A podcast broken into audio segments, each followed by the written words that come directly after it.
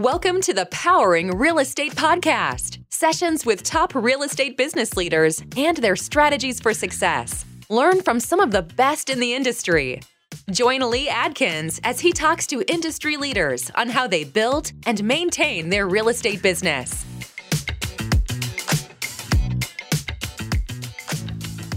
All right, I'm here today with Justin Levitch. How are you, man? I'm good, Lee. Good to talk to you. Good, absolutely. Yeah. So you're the president of Arla Real Estate based in the DC area. Tell us a little bit about Arla uh, as it is today, and then we'll do a little backstory. All right. Arla is got 370 agents today. We almost closed 2 billion in 2021. We no one likes to say almost, but we were so we were 20 million away. We were so close. It's like a rounding type thing. Yeah. we have six offices, three in DC, uh, two in Maryland, one in Arlington, and um, I kind of oversee operations, and we have about 30 staff members. Awesome. And are they distributed evenly between the offices, or you kind of have a weight on the staff there? Or? Well, I mean, it's 2022, so we got a lot of hybrid roles going on, and people switching off, going in and out of the office. So um, they are distributed across all the offices pretty well, depending on how busy each office gets with agent traffic. Right. Okay. Great. And let's talk a little bit about you and then we'll dig into the evolution of Arla a bit too. So how did you get into real estate and what's what's your story? Born and raised in Dallas suburbs and um, went got my entrepreneurship degree at University of North Texas and didn't have a job by the time I got out of college and I, I didn't know that was a thing. All my other friends had jobs before graduation. But I started to realize with an entrepreneurship degree, people weren't that interested in hiring me for entry level jobs. They thought I was just going to go find my own thing. So it's kind of a blessing. Um, backed into real estate reluctantly. My mother had been in real estate for about seven years prior to that. So joined her team, you know, did it begrudgingly, sold for five years. Then I was asked, uh, so I worked for Coldwell Banker and NRT office. And then five years into it, I was asked to take over as managing broker for a struggling office. Uh, I didn't know how struggling it was when I went there, and great people and great stuff in place. But within three years, we went from worst to first out of 24 offices in the market. So, really exciting. We had some great people around to make that happen. Towards the end of there, I got a random call one day. Well, let me back up. Realogy hired a consultant to go around and teach all the Coldwell Banker managers how to recruit through social media. I was 28 at the time. So I'm thinking, what's some old guy going to teach me about social media? Turned out I got along great with the guy, learned a ton from him, even though it wasn't social media type stuff. And then my current business partner had hired him when he was getting ready to leave title and start this. And so we were connected through him. I got a random phone call one day from Jason, my business partner, said, Would you ever relocate? I'm like, What? Who are you? Where where is does it snow there? Uh, he said he said it doesn't snow much, and uh, he hmm. lied. it's all relative, right? Compared to yeah. Texas.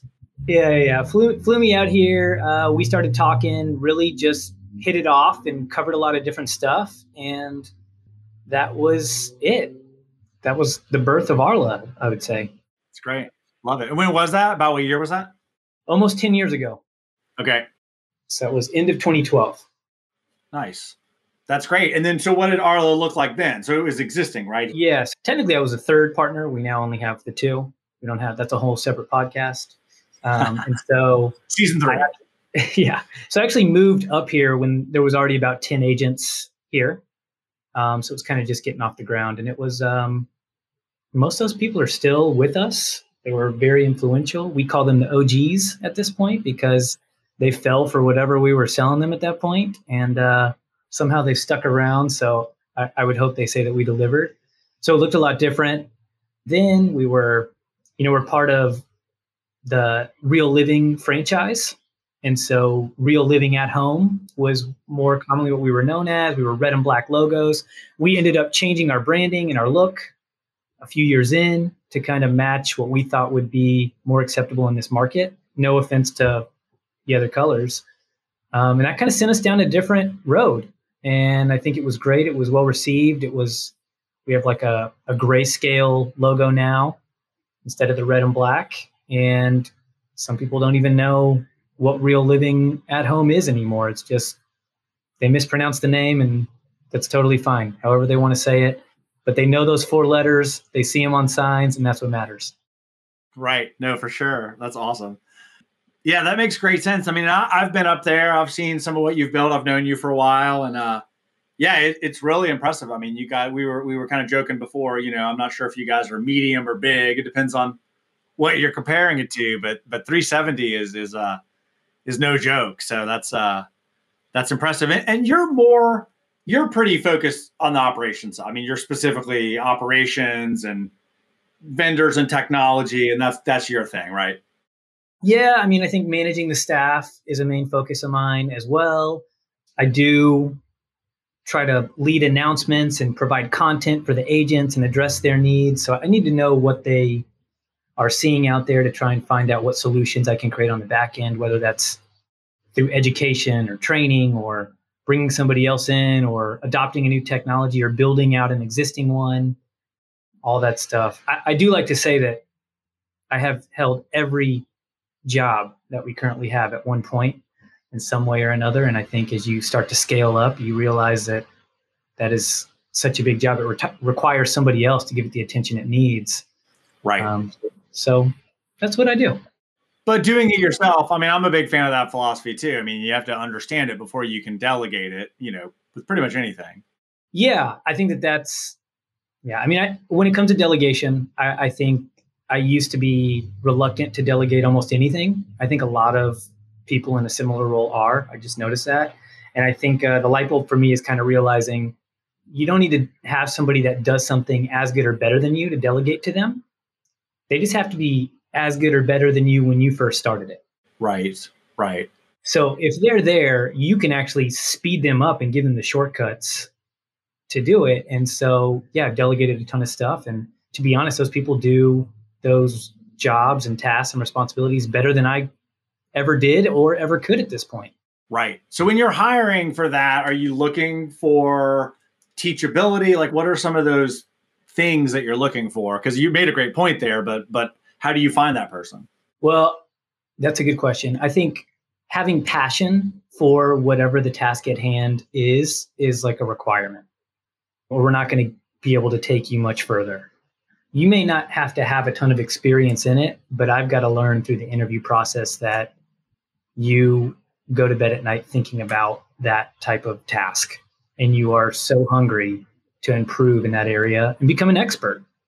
And if that's the case, I'm interested in really speeding up that track. Right, because then that's your job as a leader or an owner or whatnot is to then facilitate that. Right. Yeah, that's great. And then obviously, sort of goes without saying, but I think it's worth saying that breeds a culture of that because now you've got a bunch of people who are specialized, but also are lifelong learners who are dedicated to getting the job done. Yeah, or to be harsh, it probably isn't going to work out. Right, right. No, you have clarity with us for for the long term. And and I will also say, to be honest, there's people that have grown so much that they've grown and found. I'm talking about staff primarily. They found other opportunities at other places that you know maybe you're outside of real estate that fit into really what they wanted. And I'm not saying they used us for a stepping stone, but they grew here. We should be proud of them, and we should find somebody else to fill the role and and grow just like them and, and add their own stamp and take it in a new direction. Yeah, I think not enough people come at it with that mentality. You know, they are as much as they're glad to finally get out of the role, them filling it, they're not prepared for that to either turn over or to to grow or whatnot. So, you know, it's it the whole process is iterative, right? I mean, it's not we can't just get one person once and then it's it's done.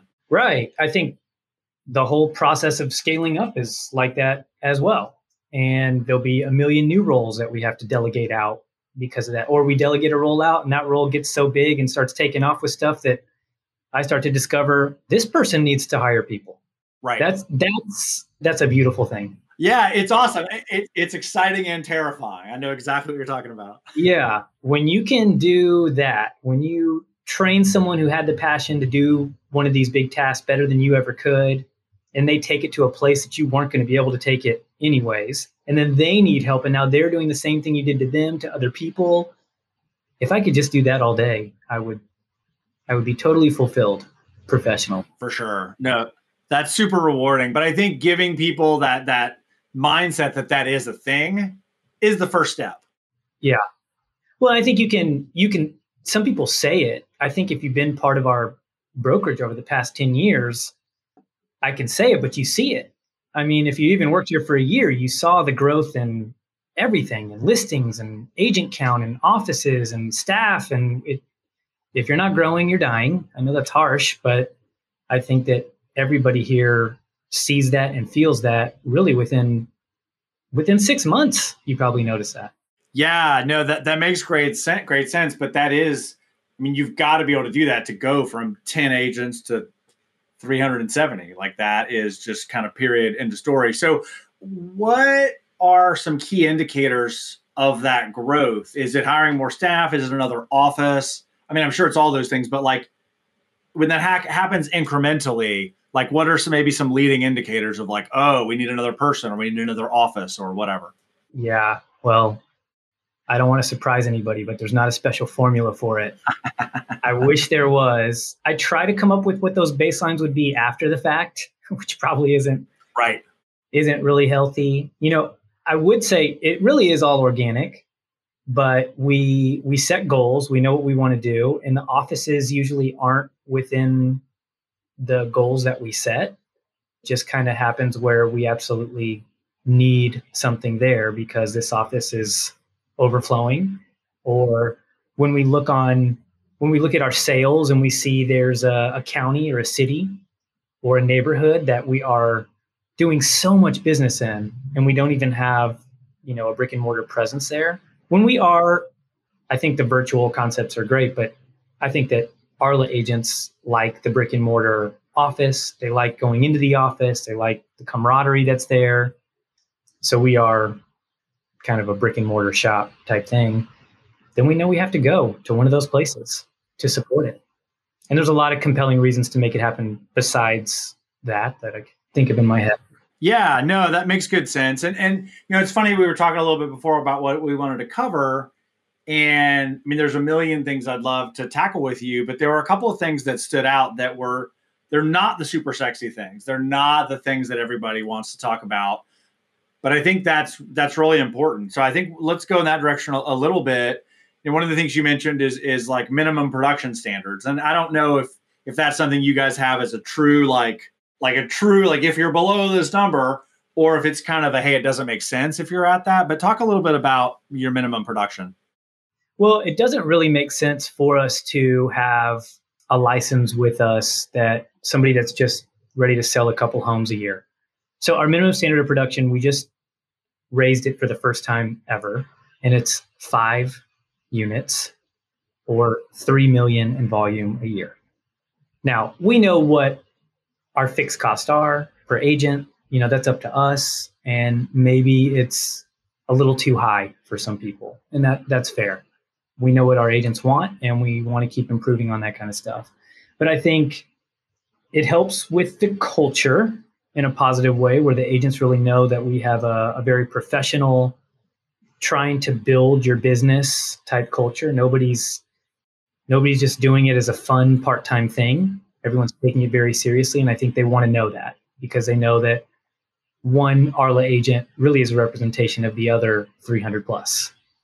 Now we're not so strict about it where there's not like some type of exceptions right so if it's your first year in the business and you join us, you have an, a first year exemption. Now, a lot of our first year agents totally pass that.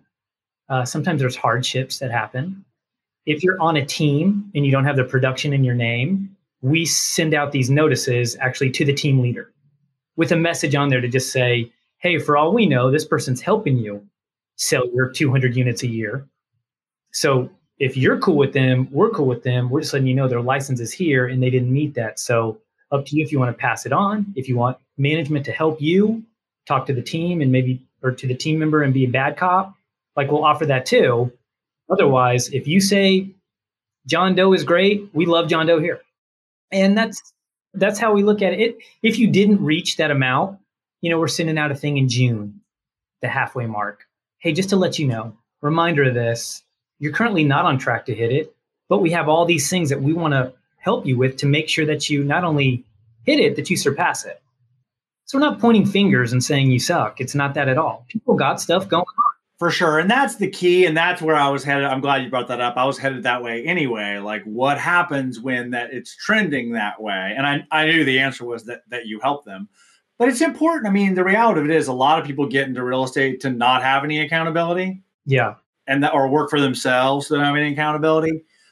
But people need just a little bit. I mean, you don't need to tell them they have to be there at nine o'clock every day, but just a check in, you know? Yeah, we're not. If you're if you're not making money, right? It's not good for anyone. That's an easy one. I mean, sometimes we're like, look at what you're paying in in these bills to the association and stuff like that, and like, how are you making it? Especially up there, you got to be licensed in nine different jurisdictions. Three jurisdictions. Yeah, I mean, there's a lot to keep up with. So sometimes it's just asking the question, reaching out to them, and I mean, you should be able to. Everyone on staff should find opportunities to talk to every agent you have, regardless of size, at some point. point and it gets harder as we grow, but those are sometimes good excuses for me to call people and just say, hey, what's going on? I'm not here to keep you out. I'm here to make sure that, you know, we have a referral network. Maybe that's way more cost effective for you. We like you. We like seeing you around. We have this standard, and here's why. What can we do to help you? Yeah, that makes great sense. And that occurs something occurs to me that I don't know about your model. Do you guys have a broker in every office or like an office manager in every office? Like, is there kind of a point person per office or is it still more? Yeah, we don't. Um, we have Jason and myself. We have two managing brokers. And then we have we, we have a lot of staff, but a lot of them specialize in other things. So we have marketing, we have finance, we have web developers, your graphic designers. And so agents reach out to them specifically. I will say there's a a lot of times they don't know where to go. They just come to to me or someone else on leadership, you know, which which is fine. But like I said earlier, though, I can try to help you with these things. These people are better, so I'll tell you what I think. But here's a specialist that we've hired for that. That's great. I, I love that. That that's super cool. And I, I think um, I I know a few people that have minimum production standards, and I think they make perfect sense. It, it just even kind of sounds scary though. But I think part of the reason it sounds scary is we don't talk about it enough. For like everybody's like, oh no, well, to your point earlier, what if they're this? What if it's a team member? What if it's and it's easy to make exceptions for the right people, but it's better to make that exception and have a good standard than it is to just for everything to be an exception. I think so. And if you if you created a a real estate model where your cost per agent is super low and a lot of people are figuring out ways to do that and that that's great then in that case it makes sense to get as many licensees as possible but my opinion is that that reputation within the real estate community within the local community of consumers is too important to take that chance you know I, we don't need someone to just sell a couple deals a year and then get us into some liability trouble because we don't know anything else except to dive in and like fight with you on everything and give it our all. So it just wouldn't mix with somebody who's, eh, and I, I don't want to sound negative here, but if you're taking the real estate industry half ass and our entire model is to just like over support and do whatever we can for you, those things aren't congruent. I can tell you right now that will not go well. yeah, it doesn't. It doesn't. We got someone who who could get in trouble. They got a legal issue and they just don't care. But we're like, well, what? What? No, we're we're on the other line with the attorney right now. By definition, that's your problem. Yeah, yeah. So it doesn't work. Yeah. No, that's great, and I appreciate you talking about that because again, not, not a lot of people, you know, that's it's easy to skip over that stuff and talk about how great we are about the other stuff. But you know, it's part of part of the gig, part of running running a company, you know, regardless. Another thing that we talked a little bit about that I think is great is like how do you not act on every idea? And they might even be great ideas, but like how do you like do you guys have a process for determining what ideas you're going to act on? Like are we going to add this tool? Are we not going to add this tool? Like tell me a little bit about that decision process. Yeah, I probably turn down way more ideas than we run with. And sometimes they could be good ideas. I think that I don't want to be kind of good at a lot of things. I want to be really good at things. And I would actually say that at least staff and like a lot of our um, top producing agents that have been with me for a while would probably joke to say, you know, Justin pokes holes in every idea we have. And sometimes they come to me to do that. I'm not trying to destroy the ideas. I just, I think I am project oriented on how do we actually execute that from start to finish. Right. Organization wide. Yeah. So I'd, I'd rather look at it that way. But I will say every idea that comes to me, I listen and I take note of it. I actually keep it everywhere. I have lists of every idea ever and so they're still on the back burner. And a lot of times what happens is they get revisited because someone else will come back to me and say, Hey, we really need, you know, a system that does something like this. And I think, you know what? I have been thinking about that.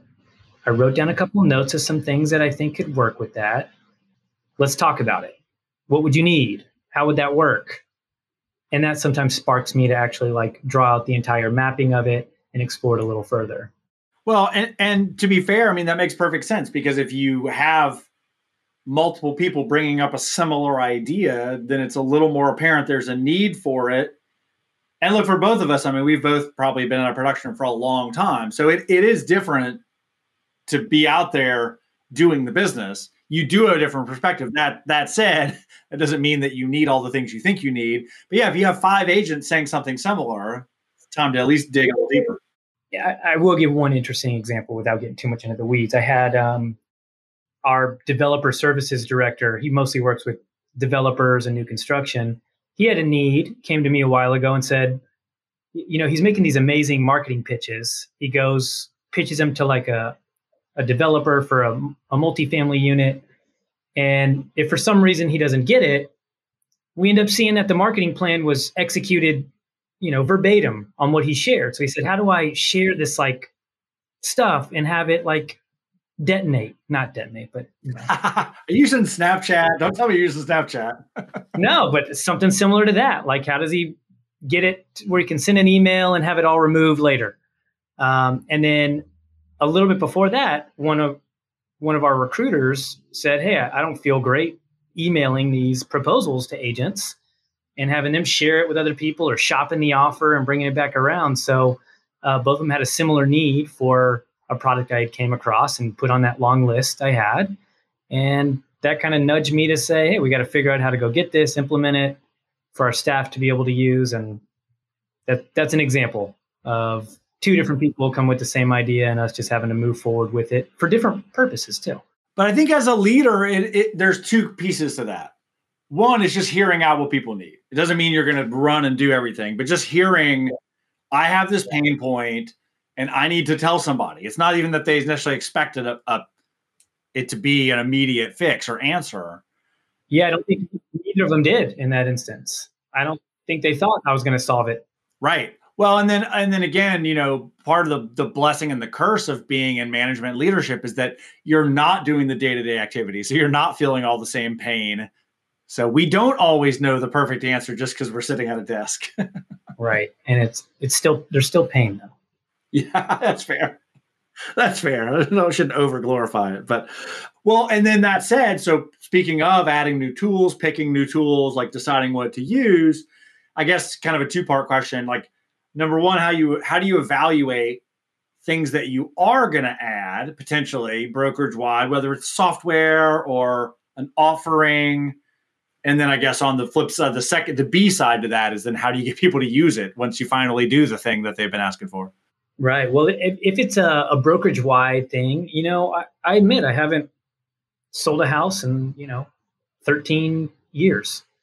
So I have to be really in touch with kind of what they're doing on a day to day basis. I have to know the current tools that they're using already to even identify those pain points because you never want someone to come to you with a pain point that you actually have something or the MLS provides something that totally solves that and you just run down a let's invest, you know, $100,000 in a tool just because this person wanted that. So you have to know the landscape already. I sit through a lot of demos for things. I have great, great staff around me also that can sit through those demos first and tell me if I'm going to be interested in those. Thank goodness. I, I sit through a, a few less now. And then I'm a big believer in beta testing it. Uh, if you can get some type of, I guess as I talk, I'm mostly thinking of like tech softwares, but there's a lot of other things too. But we can use it for example purposes. So how do you get buy-in? How do you have other people, maybe some some beta testers that are agents that you can really have share feedback that you know would be top users of it. And if they don't love it, you already figure a lot out with that. Beta testing for stuff we're building internally is a requirement, I would say, because I think when you build it in house, it actually costs more money and more time. Well, and there's no outsourced customer service and all that. So no, no, and I think we have a good mix of of both. I understand the schools of thought on both of those, and then getting the adoption. You know, if you already have some of that buy-in, it's I think expecting 100% adoption on anything is you're just setting yourself up for failure. I just don't think it happens. Setting the right expectations for that. And then the other thing is, do you need it for as many agents as you have? You know, so if there's an opportunity to take out license seats a certain amount and grow from that and get the vendor included in on that. If the vendor is anti doing that, I would have some questions. That shows that they're nervous about adoption of the product there. And they might say, well, you might not be as good as getting adoption on it. That, that's fair. They don't know me. I think that if we have something that provides value to the agents, I will find a way to make it so simple and easy for them to see the value in it. We'll put it right in front of their face where they just have to press a button to do it. But sometimes they just don't see the value in it. And we try to, you know, I guess because people want to hear benchmarks, right? I guess sometimes it depends on the cost, but honestly, if you had a tech tool and 40% of the brokerage was using it, I'd say that's pretty damn good. Yeah, no, for sure. I would definitely agree. I mean, that's a solid uh that's that's a solid number. But you know, and then yeah, to that point, that potentially affects the scalability of your business, right? Because if like, well, this some of this office uses it, or only these people use it, or only the younger agents use it, or whatever, like it just once again just becomes another thing that's not super congruent across the business.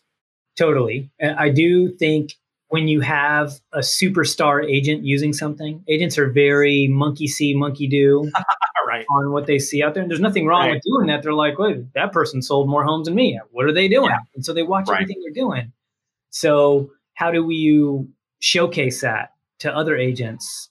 Well, that speaks speaks back to the beta group, and then having almost like a like a case study internally. It's like, oh, well, this guy used it, and he got ten more listings.